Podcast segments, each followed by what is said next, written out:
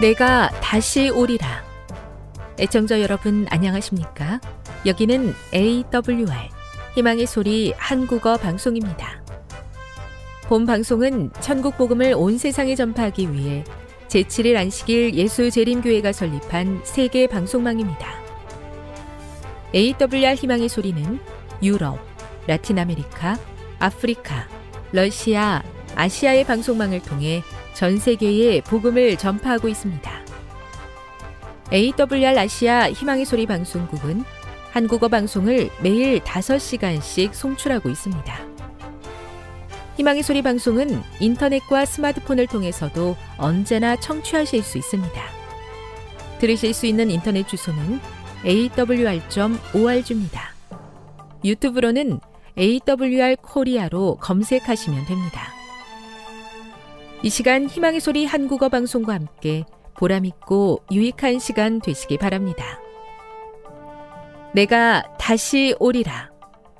여기는 AWR 희망의 소리 한국어 방송입니다. 주파수 안내입니다. 괌에서 송출하는 우리 방송은 한국 표준시로 새벽 1시 30분에 11,955kHz로 새벽 2시 30분에 15,530kHz로 새벽 5시에 9,700kHz로 3회에 걸쳐 송출하고 있습니다. 스리랑카에서 송출하는 우리 방송은 한국 표준시로 새벽 4시에 9,765kHz로 우즈베키스탄에서는 밤 9시에 15,530kHz로 타지키스탄에서는 밤 9시에 15,515kHz로 각각 1시간씩 방송하고 있습니다. 애청자 여러분의 많은 청취 바랍니다.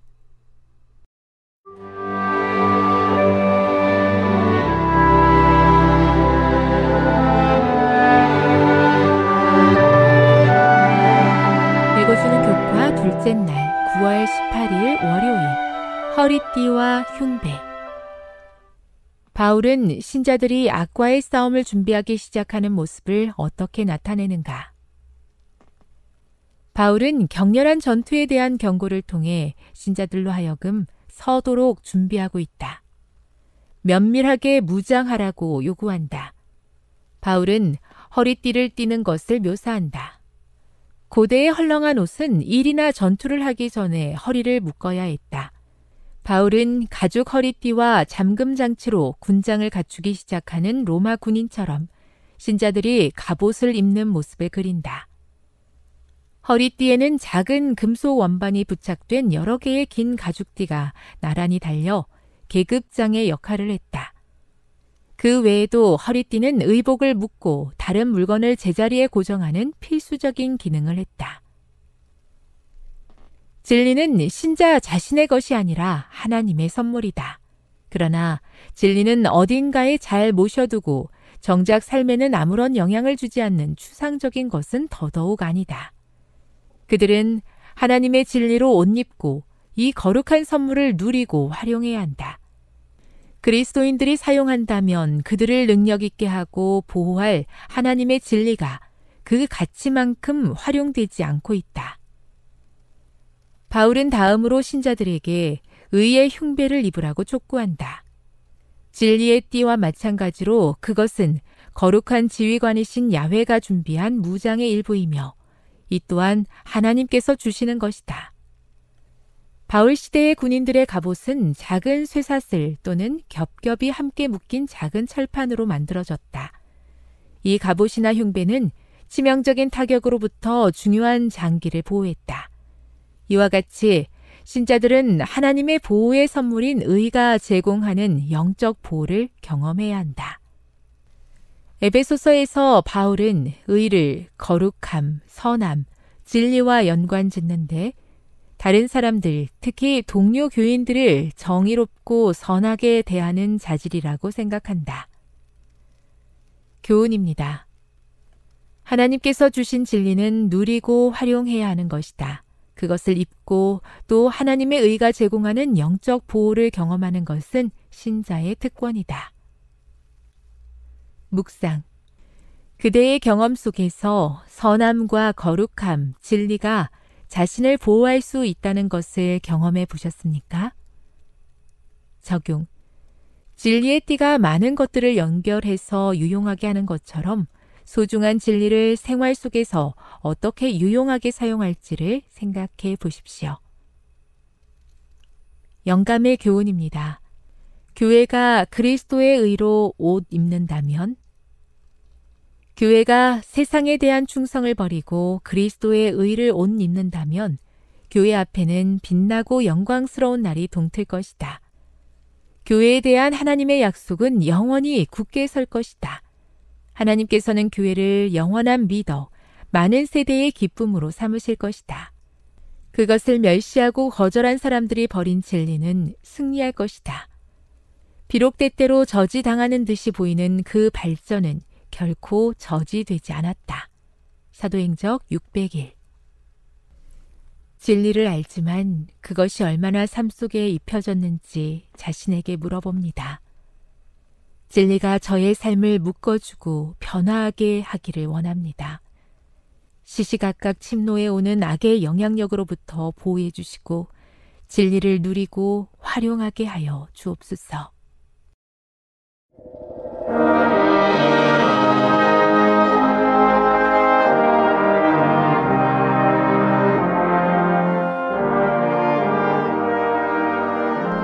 희망의 소리 청취자 여러분 안녕하십니까 레위기 다시 읽기 17번째 시간입니다. 오늘은 레위기 21장에서 22장까지 제사장의 삶의 구별에 대한 말씀을 나누겠습니다. 하나님께서 세우기를 원하시는 나라는 왕이 통치하는 세상이 아니라 제사장 나라이며 거룩한 백성의 공동체입니다. 그러므로 왕보다 더 중요한 존재는 하나님 앞에 섬기며 그 뜻을 신실하게 받드는 제사장일 것입니다. 이 제사장이 바르게 서야 백성들이 바르게 설 수 있습니다. 제사장들에게는 일반 이스라엘 백성들보다 높은 수준의 거룩함이 요구되었습니다.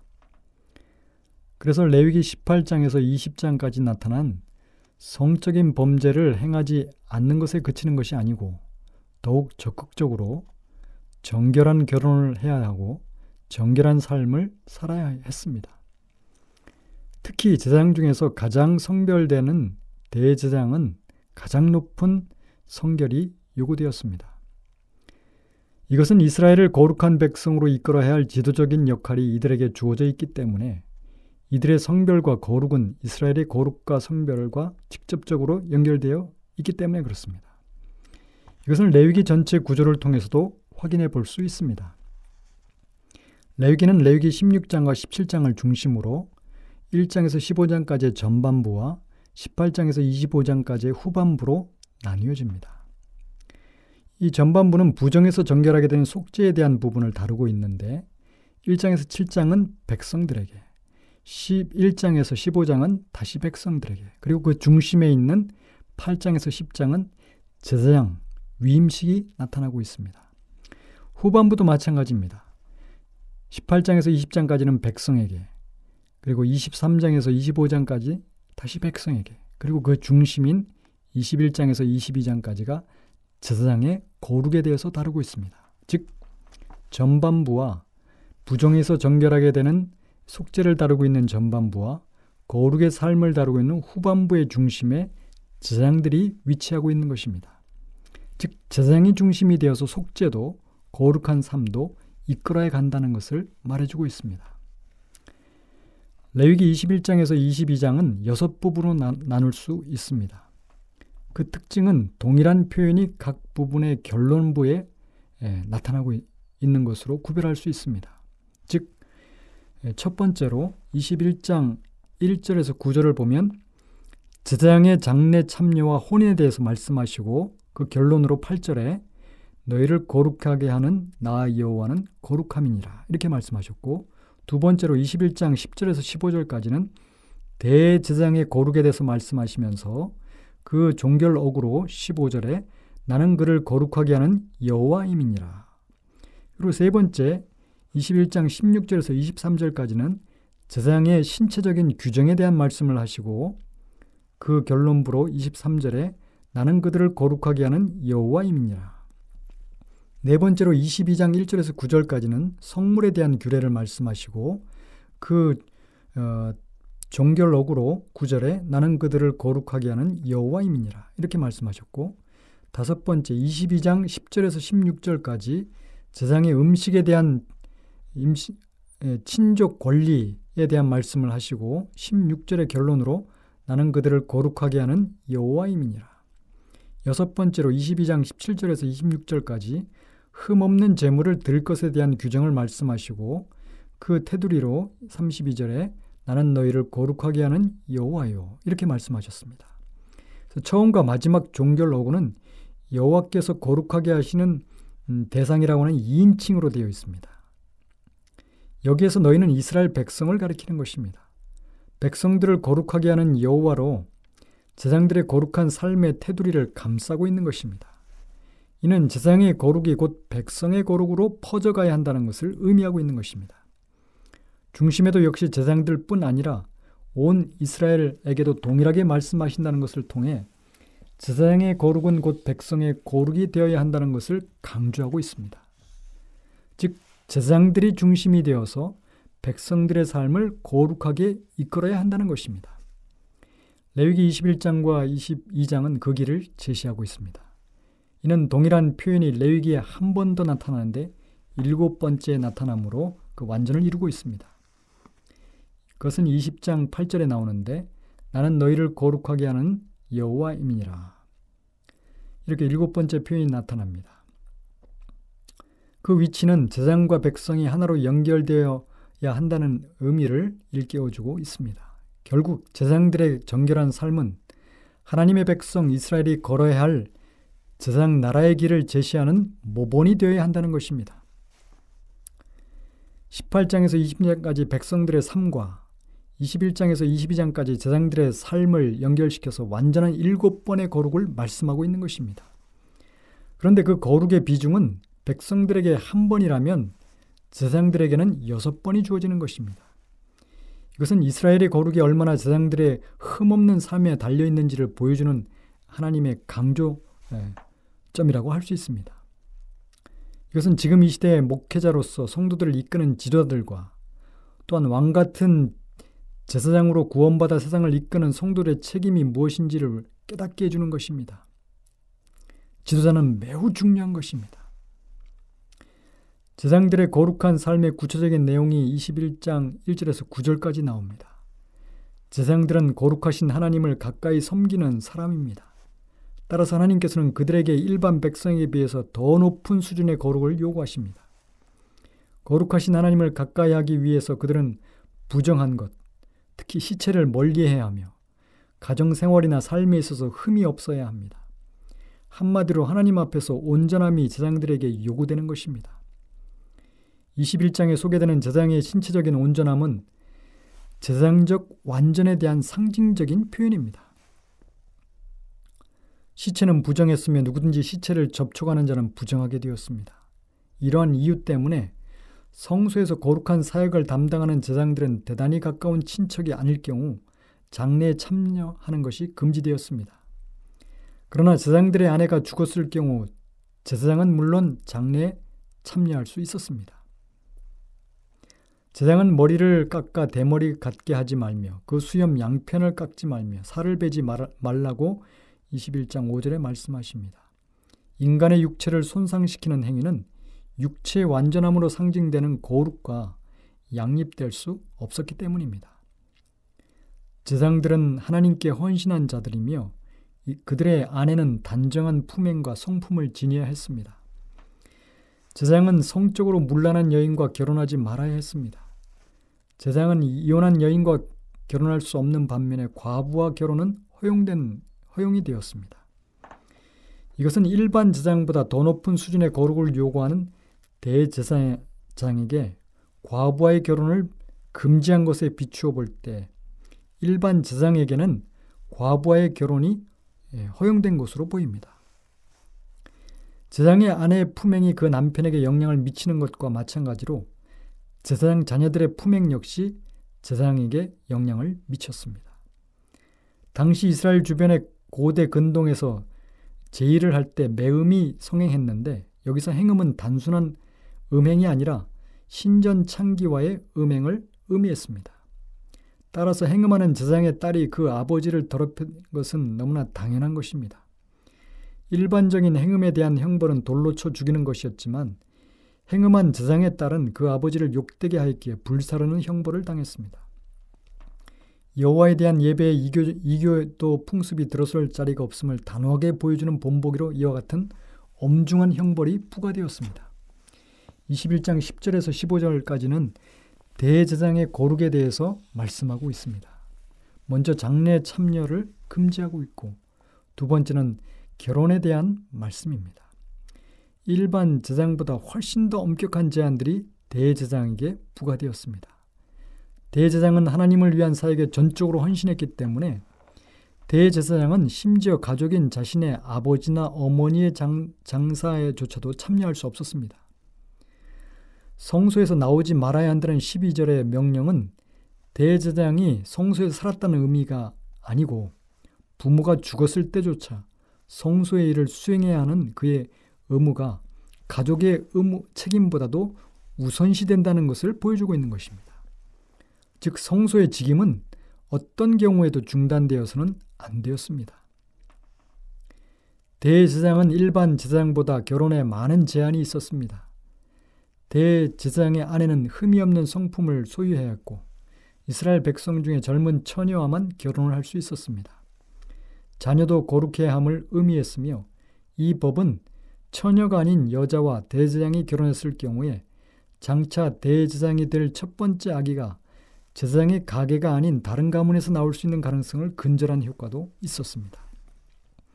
21장 16절에서 23절에는 제사장의 신체 규정에 대한 말씀이 있습니다.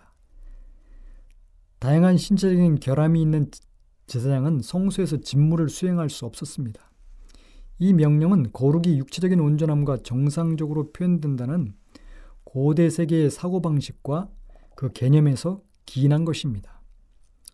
여기서 우리가 생각해 볼 문제는 오늘날 장애우는 성직자가 될 수 없는가입니다. 왜냐하면 육체에 흠이 있는 사람은 세상의 직무를 수행할 수 없는 것으로 나타나기 때문입니다.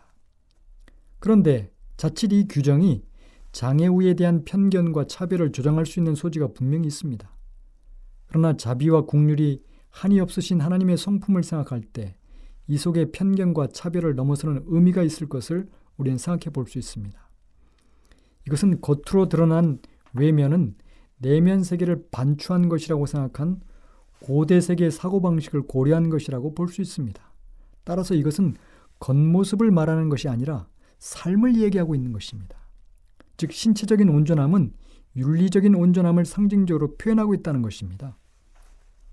하나님은 제장의 삶이 구석구석 흠이 없기를 원하셨던 것입니다. 22장 1절에서 9절은 성물을 먹는 것과 관련된 규례가 나옵니다.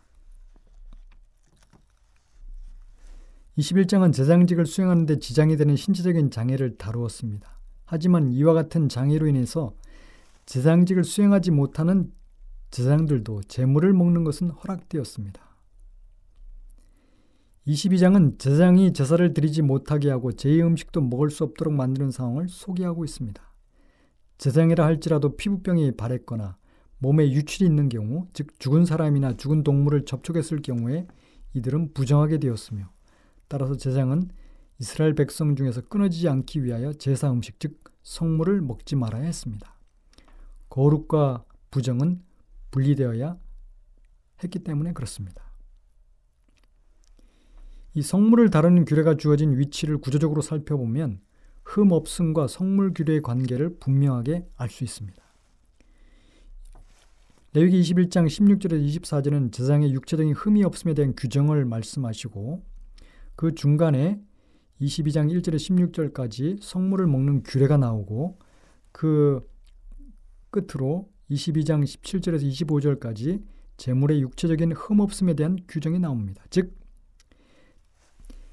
제사장의 육체적인 흠 없음과 재물의 육체적인 흠 없음이 테두리, 를 감싸면서 대칭을 이루고 있는 것입니다. 즉 재물의 흠 없음에 관한 상황이 에, 상황이 제장이 흠 없음과 같아야 된다는 것을 말씀하고 있는 것입니다.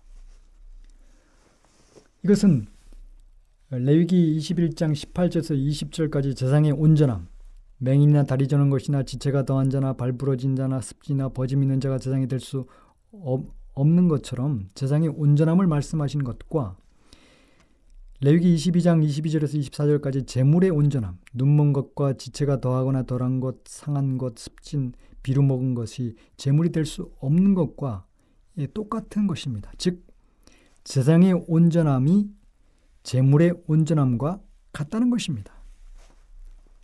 세상들이 바치는 재물들이 흠이 없는 것처럼 흠 없는 삶을 살아야 하며 또한 백성들은 그러한 삶으로 이끌어야 한다는 것입니다. 그렇다면 그리스도인들은 어떻게 살아야 합니까? 그리스도는 흠 없는 완전한 재상이었을 뿐 아니라 완전한 재물이었습니다. 세상 아내가 흠이 없는 정결한 여인이었던 것과 마찬가지로 그리스도의 신부인 교회도 주름 잡힌 것이 없이 거룩하고 흠이 없어야 합니다. 레위기 21장에서 신체적인 온전함은 윤리적인 온전함을 상징적으로 표현했습니다. 구약에서 제장들은 위엄을 갖추고 올바르게 행동해야 했습니다. 이와 마찬가지로 교회 지도자들도 선한 성품을 갖추어야 합니다. 궁극적으로 모든 그리스도인들은 제장으로 부르심을 받았습니다. 베드로전서 2장 5절에 보면 오직 너희는 택하신 족속이요 왕 같은 제장들이요 거룩한 나라요 그의 소유된 백성이니 이는 너희를 불러내어 그의 기이한 빛에 들어가게 하신 자의 아름다운 덕을 선전하게 하려 하심이라. 모든 그리스도인들은 거룩한 삶을 통하여 자신들을 구속하신 하나님의 아름다운 덕을 세상에 나타내며 살아야 합니다. 지금 여러분께서는 AWR 희망의 소리 한국어 방송을 듣고 계십니다.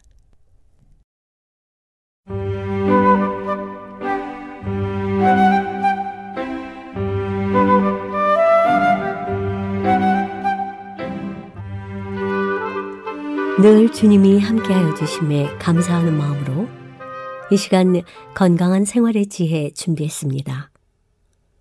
오늘은 믿음의 생애에 대해서 알아보도록 하겠습니다. 그대가 갈바리를 쳐다볼 때 그것은 의무 불이행에 대하여 그대의 영혼을 진정시키거나 그대가 잠들도록 진정시키는 것이 아니라 예수를 믿는 믿음, 행함이 있고 영혼에게서 이기심의 점액을 깨끗이 씻어줄 믿음을 창조해 줍니다. 믿음으로 그리스도를 붙잡을 때 우리의 사업은 이제 막 시작된 것입니다. 모든 사람은 맹렬한 싸움으로 정복해야 할 타락하고 죄된 습관들을 가지고 있습니다. 모든 영혼은 믿음의 싸움을 싸우도록 요구받고 있습니다. 그리스도를 따르는 자라면 거래에서 인색할 수 없고 몰인정하고 동정심이 없을 수 없습니다. 그의 언사가 거칠 수 없고 거만함과 자만심이 충만할 수 없습니다. 그는 횡포할 수 없고 거친 말들을 사용하고 비난하고 정죄할 수 없습니다. 생애는 믿음으로 꼴지어집니다. 빛과 진리가 우리의 손이 미치는 범위 내에 있지만 우리가 그것을 듣고 볼 수 있는 특권을 향상시키기를 등한히 한다면 사실상 그것을 배척하는 것입니다. 우리는 빛보다 어두움을 선택하고 있는 것입니다. 우리가 지성적으로 하나님의 뜻을 행하기로 결심하면서 믿음으로 앞서 나간다면 성공할 것입니다. 우리는 믿음을 거의 보여주지 못하면서 부정적인 측면에 서기를 좋아하는 사람들이 우리를 방해하도록 허용해서는 안 됩니다. 하나님의 선교 사업은 믿음이 많은 사람에 의해 진척될 것이며 그 힘과 능률성이 꾸준히 증가할 것입니다. 믿음, 산 믿음, 사랑으로 역사하고 영혼을 정결케 하는 믿음을 우리는 가져야 합니다. 우리는 단순성과 열렬한 믿음을 가지고 모든 것을 주님께 가져가는 것을 배워야 합니다. 우리가 이 생에서 져야 할 가장 무거운 짐은 자아입니다. 우리가 그리스도의 학교에서 온유하고 겸손하게 되기를 배우지 않는다면 예수님과 친숙하게 될 수 있는 귀중한 기회들과 특권들을 놓칠 것입니다. 자아는 우리가 다루기 가장 힘든 것입니다. 그리스도의 발 앞에 짐들을 내려놓으면서 자아도 내려놓는 것을 잊지 않도록 해야 합니다. 그대가 영광에 이르는 그릇으로 만들어질 수 있도록 자신을 예수께 맡겨 그분으로 인해 형성되고 꼴지어지도록 해야 합니다. 그대의 유혹과 생각과 기분, 이 모든 것은 십자가 밑에 놓여져야 합니다. 그렇게 되면 영혼은 거룩한 교훈의 말씀을 들을 준비가 된 것입니다. 예수님은 하나님의 강에서 흘러나오는 물을 마시게 하실 것입니다. 그분의 영에 부드럽게 하고 진정시키는 영향 아래서 그대의 차가움과 열성의 부족은 사라질 것입니다. 그리스도께서는 그대 속에 계셔서 영생하도록 솟아나는 샘이 되실 것입니다. 참된 믿음과 참된 기도, 그것들은 얼마나 강력합니까? 그것들은 인간 간구자가 무한하신 사랑의 하나님의 능력을 굳게 붙잡는 두 팔과 같습니다. 믿음은 하나님을 의뢰하는 것. 그분께서 우리를 사랑하시며 우리에게 무엇이 제일 유익한지 아신다는 것을 믿는 것입니다. 그리하여 믿음은 우리 자신의 길 대신에 그분의 방법을 선택하도록 우리를 인도합니다. 우리의 무지를 대신하여 그분의 지혜를, 우리의 연약함을 대신하여 그분의 능력을, 우리의 죄됨을 대신하여 그분의 의를 받아들입니다. 우리의 생에 우리 자신은 이미 그분의 것입니다. 믿음은 그분의 소유권을 인정하며 그 복을 받아들입니다. 진리, 정직성, 순결은 인생의 성공 비결입니다. 우리로 하여금 이런 것들을 소유케 하는 것이 믿음입니다. 모든 선한 충동이나 포부는 하나님의 선물입니다. 믿음은 참된 성장과 능력을 줄 수 있는 유일한 것인 생명을 하나님께로부터 받습니다. 생애의 모든 행동은 아무리 중요하지 않은 것이라 해도 품성을 형성하는 데 영향을 미칩니다. 좋은 품성은 세속적인 소유물보다 더 귀하며 그것을 형성하는 일은 사람이 종사할 수 있는 일 중에서 가장 고상한 일입니다. 사람 속의 모든 기능은 현세와 영원을 위해 집을 짓고 있는 일꾼입니다. 그 소유자는 그것을 모르고 있을지라도 그 구조물은 날마다 올라가고 있습니다.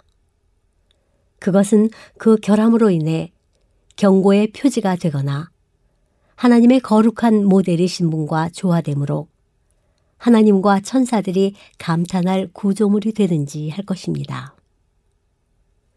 하나님께서 우리에게 주신 정신적 그리고 도덕적 능력들은 품성이 아닙니다. 그것들은 우리가 증진시켜야 할 달란트들.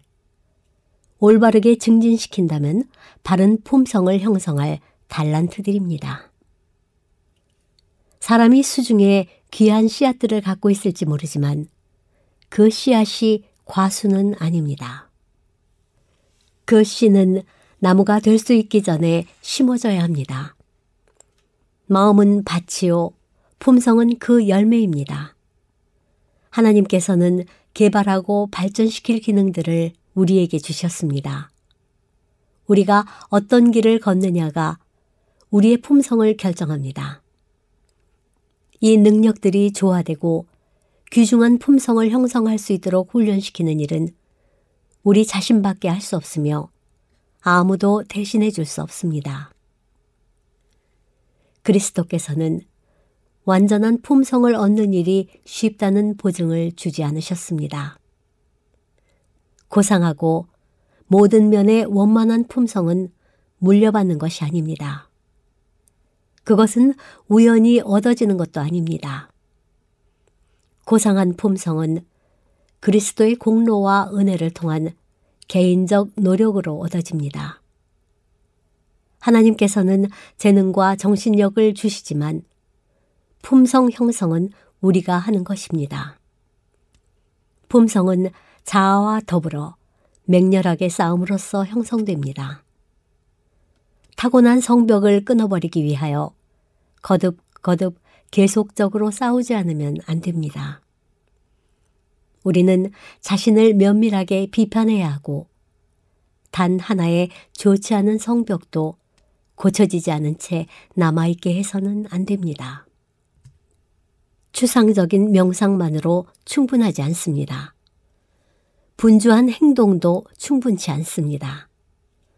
둘 모두가 그리스도인 품성 형성에 필수적입니다. 지금까지 건강한 생활의 지혜였습니다.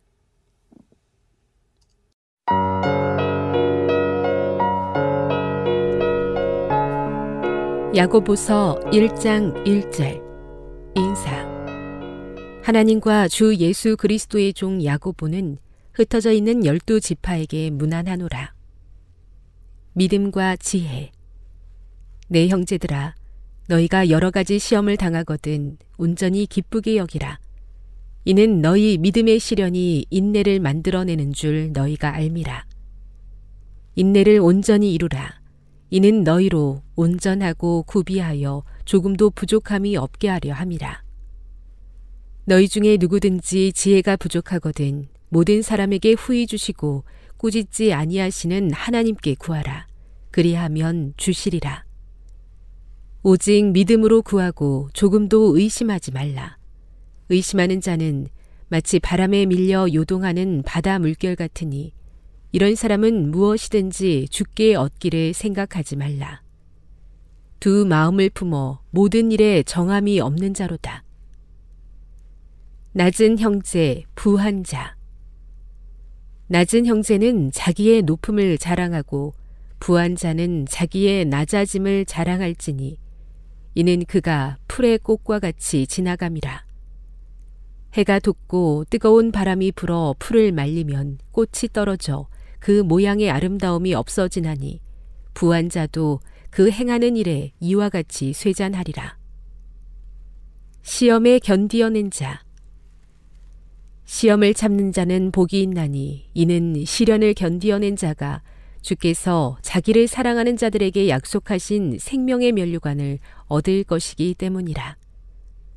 사람이 시험을 받을 때에 내가 하나님께 시험을 받는다 하지 말지니 하나님은 악에게 시험을 받지도 아니하시고 친히 아무도 시험하지 아니하시느니라. 오직 각 사람이 시험을 받는 것은 자기 욕심에 끌려 미혹됨이니 욕심이 잉태한즉 죄를 낳고 죄가 장성한즉 사망을 낳느니라. 내 사랑하는 형제들아 속지 말라. 온갖 좋은 은사와 온전한 선물이 다 위로부터 빛들의 아버지께로부터 내려오나니 그는 변함도 없으시고 회전하는 그림자도 없으시니라.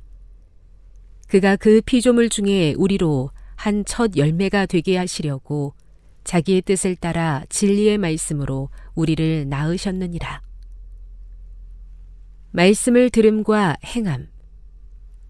내 사랑하는 형제들아, 너희가 알지니 사람마다 듣기는 속히 하고 말하기는 더디하며 성내기도 더디하라.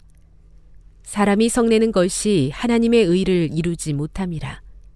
그러므로 모든 더러운 것과 넘치는 악을 내버리고 너희 영혼을 능히 구원할 바 마음에 심어진 말씀을 온유함으로 받으라. 너희는 말씀을 행하는 자가 되고 듣기만 하여 자신을 속이는 자가 되지 말라. 누구든지 말씀을 듣고 행하지 아니하면 그는 거울로 자기의 생긴 얼굴을 보는 사람과 같아서 제 자신을 보고 가서 그 모습이 어떠했는지를 곧 잊어버리거니와 자유롭게 하는 온전한 율법을 들여다보고 있는 자는 듣고 잊어버리는 자가 아니요 실천하는 자니 이 사람은 그 행하는 일에 복을 받으리라. 누구든지 스스로 경건하다 생각하며 자기 혀를 제갈 물리지 아니하고 자기 마음을 속이면 이 사람의 경건은 헛것이라. 하나님 아버지 앞에서 정결하고 더러움이 없는 경건은 곧 고아와 과부를 그 환란 중에 돌보고 또 자기를 지켜 새 속에 물들지 아니하는 그것이니라. 야고보서 2장 1절 차별하여 대하지 말라. 내 형제들아 영광의 주 곧 우리 주 예수 그리스도에 대한 믿음을 너희가 가졌으니 사람을 차별하여 대하지 말라. 만일 너희 회당에 금가락지를 끼고 아름다운 옷을 입은 사람이 들어오고 또 남루한 옷을 입은 가난한 사람이 들어올 때에 너희가 아름다운 옷을 입은 자를 눈여겨 보고 말하되 여기 좋은 자리에 앉으소서 하고 또 가난한 자에게 말하되 너는 거기 서 있든지 내 발등상 아래에 앉으라 하면 너희끼리 서로 차별하며 악한 생각으로 판단하는 자가 되는 것이 아니냐. 내 사랑하는 형제들아 들을지어다. 하나님이 세상에서 가난한 자를 택하사 믿음에 부요하게 하시고 또 자기를 사랑하는 자들에게 약속하신 나라를 상속으로 받게 하지 아니하셨느냐. 너희는 도리어 가난한 자를 업신 여겼도다. 부자는 너희를 억압하며 법정으로 끌고 가지 아니하느냐. 그들은 너희에게 대하여 일컫는 바 그 아름다운 이름을 비방하지 아니하느냐. 너희가 만일 성경에 기록된 대로 내 이웃 사랑하기를 내 몸과 같이 하라 하신 최고의 법을 지키면 잘하는 것이거니와 만일 너희가 사람을 차별하여 대하면 죄를 짓는 것이니 율법이 너희를 범법자로 정죄하리라. 누구든지 온 율법을 지키다가 그 하나를 범하면 모두 범한 자가 되나니 가늠하지 말라 하시니가 또한 살인하지 말라 하셨은즉 내가 비록 가늠하지 아니하여도 살인하면 율법을 범한 자가 되느니라. 너희는 자유의 율법대로 심판받을 자처럼 말도 하고 행하기도 하라. 극률을 행하지 아니하는 자에게는 극률 없는 심판이 있으리라. 극률은 심판을 이기고 자랑하느니라. 행함이 없는 믿음은 죽은 것. 내 형제들아, 만일 사람이 믿음이 있노라 하고 행함이 없으면 무슨 유익이 있으리요? 그 믿음이 능히 자기를 구원하겠느냐? 만일 형제나 자매가 헐벗고 일용할 양식이 없는데 너희 중에 누구든지 그에게 이르되 평안히 가라, 덥게 하라, 배부르게 하라 하며 그 몸에 쓸 것을 주지 아니하면 무슨 유익이 있으리요. 이와 같이 행함이 없는 믿음은 그 자체가 죽은 것이라. 어떤 사람은 말하기를 너는 믿음이 있고 나는 행함이 있으니 행함이 없는 내 믿음을 내게 보이라. 나는 행함으로 내 믿음을 내게 보이리라 하리라. 내가 하나님은 한 분이신 줄을 믿느냐? 잘하는도다. 귀신들도 믿고 떠느니라. 아, 허탄한 사람들아, 행함이 없는 믿음이 헛것인 줄을 알고자 하느냐. 우리 조상 아브라함이 그 아들 이삭을 재단에 바칠 때에 행함으로 이롭다 하심을 받은 것이 아니냐. 내가 보거니와 믿음이 그의 행함과 함께 일하고 행함으로 믿음이 온전하게 되었느니라. 이에 성경에 이른바 아브라함이 하나님을 믿으니 이것을 의로 여기셨다는 말씀이 이루어졌고 그는 하나님의 벗이라 칭함을 받았나니 이로 보건대 사람이 행함으로 이롭다 하심을 받고 믿음으로만은 아니니라. 또 이와 같이 기생 라합이 사자들을 접대하여 다른 길로 나가게 할 때에 행함으로 의롭다 하심을 받은 것이 아니냐. 영혼 없는 몸이 죽은 것 같이 행함이 없는 믿음은 죽은 것이니라. 야고보서 3장 1절 말에 실수가 없도록 하라. 내 형제들아, 너희는 선생된 우리가 더 큰 심판을 받을 줄 알고 선생이 많이 되지 말라. 우리가 다 실수가 많으니 만일 말에 실수가 없는 자라면 곧 온전한 사람이라. 능히 온 몸도 굴레 씌우리라. 우리가 말들의 입에 재갈 물리는 것은 우리에게 순종하게 하려고 그 온 몸을 제어하는 것이라. 또 배를 보라. 그렇게 크고 광풍에 밀려가는 것들을 지극히 작은 키로서 사공의 뜻대로 운행하나니 이와 같이 혀도 작은 지체로 돼 큰 것을 자랑하도다. 보라, 얼마나 작은 불이 얼마나 많은 나무를 태우는가. 혀는 곧 불이요, 불이의 세계라. 혀는 우리 지체 중에서 온 몸을 더럽히고 삶의 수레바퀴를 불사르나니 그 사르는 것이 지옥불에서 나느니라. 여러 종류의 짐승과 새우와 벌레와 바다의 생물은 다 사람이 길들일 수 있고 길들여 왔거니와 혀는 능히 길들일 사람이 없나니 쉬지 아니하는 악이요 죽이는 독이 가득한 것이라. 이것으로 우리가 주 아버지를 찬송하고 또 이것으로 하나님의 형상대로 지음을 받은 사람을 저주하나니 한 입에서 찬송과 저주가 나오는도다. 내 형제들아 이것이 마땅하지 아니하니라. 샘이 한 구멍으로 어찌 단물과 쓴물을 내겠느냐. 내 형제들아 어찌 무화과 나무가 감람 열매를 포도나무가 무화과를 맺겠느냐. 이와 같이 짠물이 단물을 내지 못하느니라.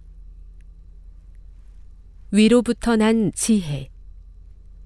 너희 중에 지혜와 총명이 있는 자가 누구냐?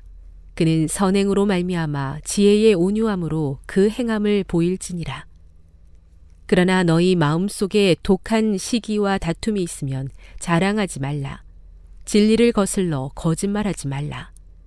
이러한 지혜는 위로부터 내려온 것이 아니요 땅 위의 것이요 정욕의 것이요 귀신의 것이니 시기와 다툼이 있는 곳에는 혼란과 모든 악한 일이 있음이라. 오직 위로부터 난 지혜는 첫째 성결하고 다음에 화평하고 관용하고 양순하며 극률과 선한 열매가 가득하고 편견과 거짓이 없나니 화평하게 하는 자들은 화평으로 심어 의의 열매를 거두느니라.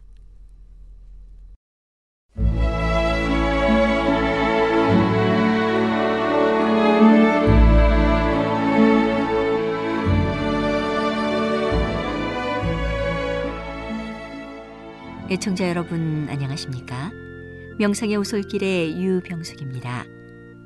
이 시간은 당신의 자녀들과 교회를 돌보시는 하나님의 놀라운 능력의 말씀이 담긴 엘렌지 화이처 교회 증언 1권을 함께 명상해 보겠습니다. 배틀 크릭에 대한 추측 책임과 무거운 시련은 가장 치열한 전투의 선봉에 서 있는 자에게 필연적으로 주어지고 난관과 피곤한 생각은 하나님의 사업과 관련되어 중요한 결정을 하는 일에 종사하는 모든 사람에게 따르게 된다. 이런 모든 일에서 벗어나서 널리 흩어져 있는 우리의 형제는 그들이 그처럼 은총 받은 것에 대하여 하나님께 감사하고 또한 그분을 찬양해야 한다. 그리고 그들은 시기하고 질투하고 결점을 찾아내어 소식을 알려주면 우리가 전하겠다라는 위치에 서서는 결코 안 된다. 배틀 크릭에 있는 교회는 거의 모든 사람에게 힘이 무거운 짐을 지워준 합회의 책임을 감당해 왔다. 여분의 노력 때문에 많은 사람은 여러 달 동안 계속된 쇠약을 스스로 초래하였다. 그들은 무거운 짐을 즐거운 마음으로 져왔다. 그러나 그들은 몇 교회를 다녀온 후 어떤 사람의 냉랭한 무관심과 또 어떤 사람의 가혹한 시기 때문에 슬픔을 느끼고 낙담하게 되었다. 어떤 사람은 고의적으로 또 어떤 사람은 부주의로 배틀크릭에서 무거운 책임을 지고 있는 자에 대하여 그리고 사업의 선두에 있는 사람에 대하여 생각 없이 함부로 말을 한다. 하나님께서는 이 모든 말과 그들을 충동한 질투와 시기를 주시하시고 빠짐없이 기록하신다. 많은 사람은 진리에 대하여 하나님께 감사하면서도 주변을 돌아보고 의문을 품고 하나님께서 그들을 오늘의 그들로 혹은 마땅히 되어야 할 사람으로 만드시고자 정하신 바로 그 수단이 되는 자를 헐뜯고 있다.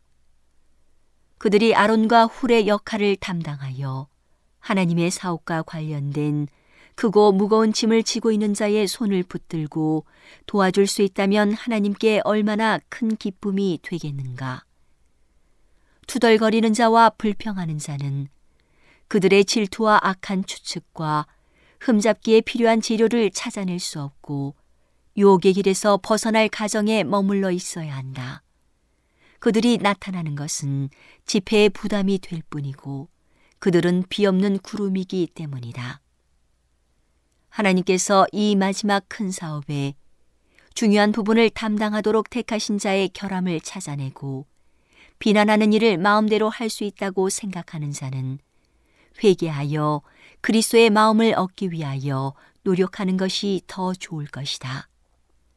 그런 사람은 하나님께서 백성을 가나안으로 인도하기 위하여 택하신 모세에게서 결점을 찾아내고 하나님 자신까지도 대항하여 불평하고자 한 이스라엘 백성을 기억해야 한다. 이 모든 불평자는 광야에서 죽었다.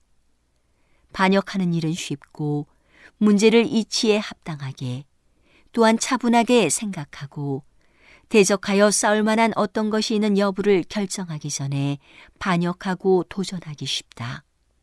이스라엘 백성은 세상 끝에 사는 우리에게 하나의 본이 되고 있다. 많은 사람에게는 배틀크릭에서 어떤 일이 이루어져야 하는가를 말하기보다 그곳에 있는 문제에 관하여 의심하고 결점을 찾아내기가 훨씬 더 쉽다. 어떤 사람은 이 책임을 지기 위하여 몸을 해보고자 할 것이다.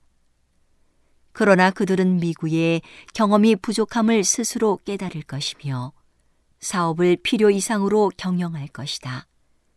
만일 이 말쟁이와 흠잡는 자가 스스로 무거운 짐을 지는 자가 되어 수고하는 자를 위하여 기도할 것 같으면 그들은 스스로 축복을 받게 되고 그들의 경건한 모본으로 또한 그들의 거룩한 감화와 생애로 다른 사람을 축복할 것이다. 많은 사람에게는 기도하는 것보다 말하는 것이 더 쉽다. 그런 사람은 영성과 거룩함이 부족하다. 그러므로 그들의 역량은 하나님의 사업의 손해가 된다. 배틀크릭의 사업이 그들의 사업이라고 느끼고 그 사업의 번영에 관심을 가지는 대신에 그들은 의심하고 결점을 찾아내기 위하여 단순한 구경꾼으로 곁에 서 있다. 이렇게 하는 자는 이 사업의 경험이 부족하고 진리를 위하여 조금밖에 고난을 겪지 않은 바로 그런 사람이다. 책임을 넘겨줌. 안식일을 지키는 형제가 그들의 청지기 직분을 감당할 수 있음에도 불구하고 그 책임을 그들의 아내의 손에 넘겨주는 것은 현명하지 않으며 그렇게 함으로 하나님을 불쾌하시게 만든다. 남편의 청지기 직분은 아내에게로 넘어갈 수 없다. 그러나 이 일이 때때로 시도되어 두 사람에게 다 같이 큰 손해를 주게 된다. 믿는 남편은 때때로 그의 재산을 믿지 않는 반려자에게 넘겨주어 그를 기쁘게 해주고 그의 반대를 없애고 마침내 그로 하여금 진리를 믿도록 유도하고자 희망한다. 그러나 이것은 평화를 사거나 아내를 고용하여 진리를 믿게 하고자 하는 시도에 지나지 않는다. 그 남편은 하나님께서 당신의 사업을 추진시키기 위하여 빌려주신 재물을 진리에 무관심한 사람에게 넘겨준다. 그런 청지기는 위대한 주님께서 이자와 함께 그분의 재산을 요구하실 때 어떻게 회개할 것인가? 오늘은 당신의 자녀들과 교회를 돌보시는 하나님의 놀라운 능력의 말씀이 담긴 엘렌지 화이처 교회 증언 1권을 함께 명상해 보았습니다. 명상의 오솔길이었습니다.